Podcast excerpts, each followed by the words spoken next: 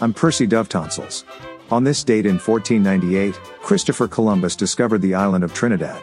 No poem was written because it was too hard to rhyme a word with Trinidad. It was just a few miles east of Trinamon. Someone is tearing down one of his statues somewhere in Trinidad at this very moment. In 1790, the first United States patent was granted to Samuel Hopkins for a potash process. Back in my college days, potash was never a problem. On this date in 1964, the American space probe Ranger 7 sent home 4,316 pictures of the moon's surface. Unfortunately, with a robotic thumb in each picture. Yeah, there's always that one space probe that can't put the camera down. It made for an extended home movie night of slides. They should have sent me. When I go on vacation, I quickly take 2,000 more than that. In 1967, Mick Jagger and Keith Richards were released from jail after spending a month on a drug conviction.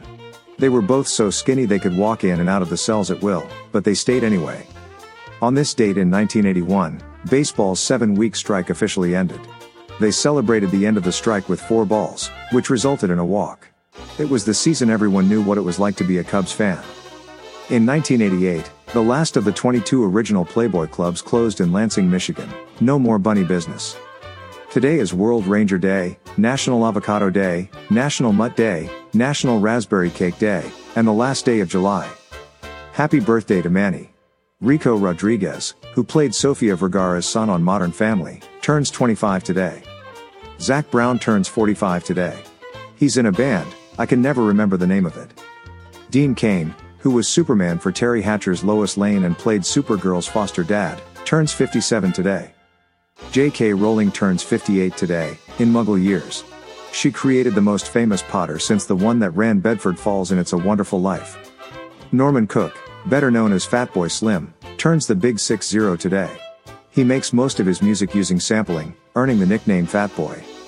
Wesley Snipes turns 61 today. Just to remind you, the IRS gets half of whatever you give him for his birthday. Singer slash songwriter Lobo, me and you and a dog named Boo, turns the big 8-0 today.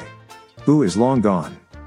And finally, the only exercise I did this month was running out of money. With exciting facts to clutter your mind, I'm Percy Dove Tonsils, have a great day.